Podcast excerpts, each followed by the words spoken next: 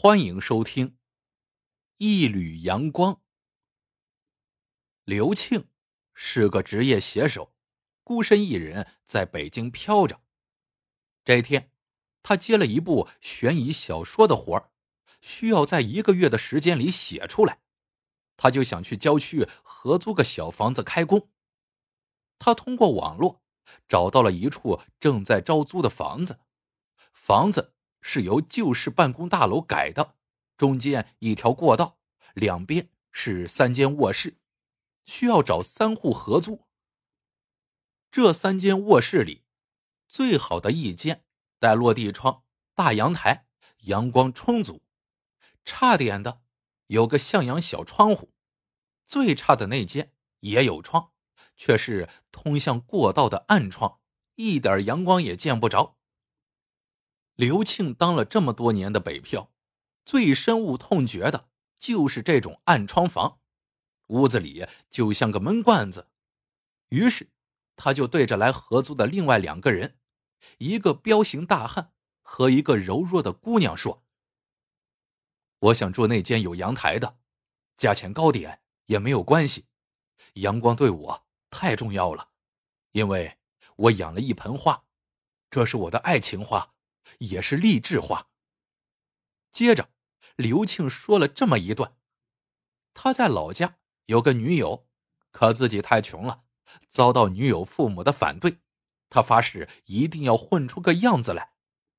这花是临别的时候女友送给他的，要他好好养着，即使富贵了也不要丢弃花，不要忘了自己。刘庆说这话的目的有二：一是。争取到有阳台的大房间，二是说明自己很穷，让那大汉别打自己的主意。难怪他这么想啊！那大汉外表太吓人了，头剃得金光瓦亮，腮下还留个大胡子，配上一米八几的个子，俨然就是《水浒》里的鲁智深呐。鲁智深听了刘庆的话，一捋袖子，露出一条青龙纹身来。都别跟我争，阳台房归我了。不过，你们有了麻烦可以找我，喊我鲁哥就行。刘庆一听就蔫了，这人明显就是混社会的，自己哪还敢那么多话呀？反倒是那位柔弱女孩说话了：“可是我有病，医生说要多晒太阳。”这话说的断断续续，时不时还咳嗽一声，让刘庆的心都不由得跟着揪了一下。刘庆正想替女孩子说话，想不到那个鲁哥先开口了：“你你身体有病啊？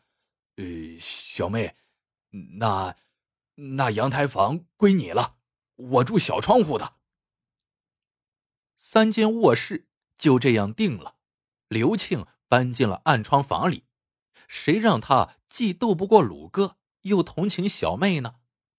他把那盆宝贝花放在暗窗的窗台上，打开窗户通风。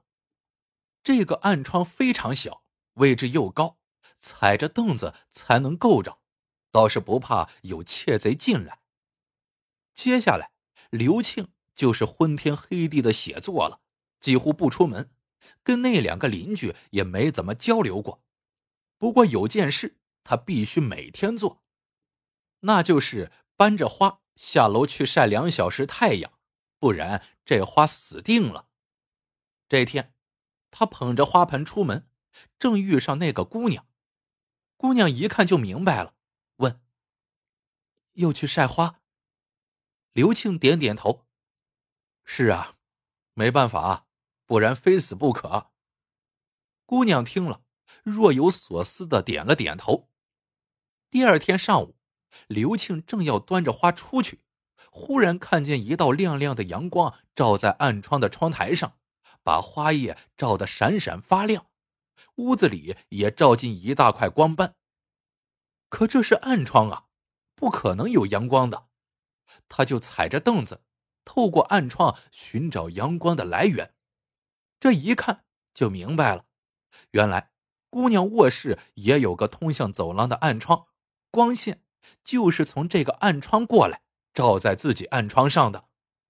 但这两个暗窗和阳台可不在一条线上，阳光不可能从这个角度射进来，这是怎么回事呢？刘庆忽然想起，姑娘搬来的时候抬着一面大镜子，她说自己是学跳舞的，用镜子来纠正动作。不用说，姑娘一定是看自己每天搬花太辛苦，就用镜子反射阳光到自己屋里。刘庆这个感动啊！原先自己一直防着人家，现在看来，这个邻居还不错嘛。这样过了一段时间，这天中午，刘庆忽然发现反射在花上的阳光一直晃，好像是镜子放不稳，这是怎么了？忽然，刘庆想到，这姑娘身体有病，该不是摔在地上起不来，又喊不出声，再用这种方式向自己求救吧？想到这里，他忘了自己多一事不如少一事的宗旨，急急忙忙跑到了姑娘房前，就去敲门。妹子，你是不是病了？我能不能进去？屋里没有应声，只发出一种沉闷的响动。不好，姑娘一定病发了。刘庆一膀子撞在门上，这门锁年久失修，一下子就开了，把他闪在地上，紧跟着被一把匕首紧紧抵住。拿匕首的是个陌生男人，刘庆很快被这个男人绑上，还堵上了嘴。这时他才看见，姑娘也被绑在一面大镜子前，阳光晃动。就是姑娘趁歹徒不注意摇晃镜子的结果。歹徒说：“兄弟，我是从监狱里逃出来的，外面风声紧，想在这里躲几天。放心，我不想杀人，等外面查的不严了，我就走。”歹徒是昨天夜里来的，姑娘昨晚回家，刚打开防盗门。就被歹徒捂住了嘴，推进了房里。好在歹徒还不算太坏，只是绑上了手脚，没欺负姑娘。到了第二天中午，姑娘想自救，就用身体摇晃反射阳光的镜子，果然引起了刘庆的注意。却没想到刘庆没头没脑的撞了进来，又被绑上了。歹徒对刘庆和姑娘倒不算坏。到了吃饭的时候，就解开手，让他们自己吃。不过不是一起解开，而是一个吃完捆上，再解另一个。就这样过了两天，歹徒还没有走的意思。刘庆和姑娘心里都清楚，得赶紧想办法呀！再拖下去可没个好啊。这天中午吃饭的时候，姑娘先被解开手。她刚端上碗。忽然就往窗户那里一滚，大声呼救起来。歹徒一见，立马上前抓住姑娘，堵住姑娘的嘴。这回饭也不让吃了，把姑娘绑在了床腿上。刘庆把这一幕都看在眼里，他看出了其中的奥妙。姑娘呼救是假，真正的目的是从口袋里掏出一支口红，借挣扎之际。在镜子上写了三个字母，SOS，也就是说，刘庆房间上的光斑会出现 SOS 的阴影，当然会是反的，这是国际通用的求救信号。刘庆偷眼一看歹徒，还好，这家伙根本不知道这三个字母是什么意思，无动于衷。可刘庆又一想。这阴影只能打在自己房间的墙上，但是第三个租客鲁哥，经常是天擦黑出去，第二天天不亮回来，一回来就睡大觉。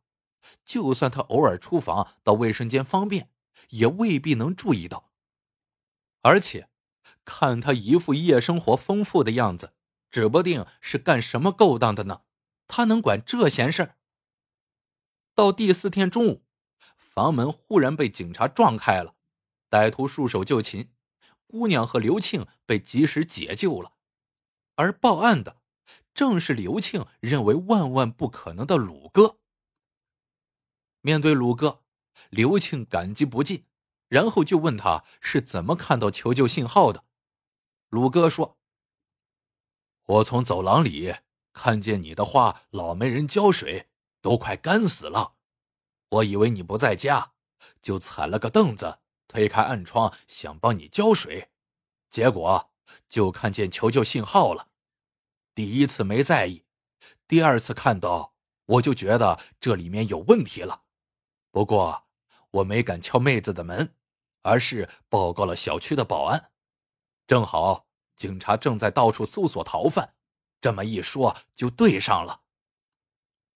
刘庆很感慨，要不是姑娘会给自己反射阳光，自己就不会进去救她；要不是鲁哥好心给自己浇花。也就看不到求救信号了。想到这里，他就说：“其实吧，我瞒了两位一件事情。嗯，我那盆花根本不是女友送的，而是我从市场上淘来的名贵花卉，养开花了，很值钱。”这话一说，鲁哥也笑了。那我也说实话吧，其实。我不是混社会的，我这副打扮是为了防坏人，因为我上的是夜班。那姑娘一听也笑了。其实我一点病都没有，也是怕受人欺负。得，原来三个人都说了假话，直到现在才掏心窝子沟通上了。故事到这里就结束了。只有敞开心扉，阳光才能照进每个人心里。喜欢的朋友们，记得点赞、评论、收藏，感谢您的收听，我们下个故事见。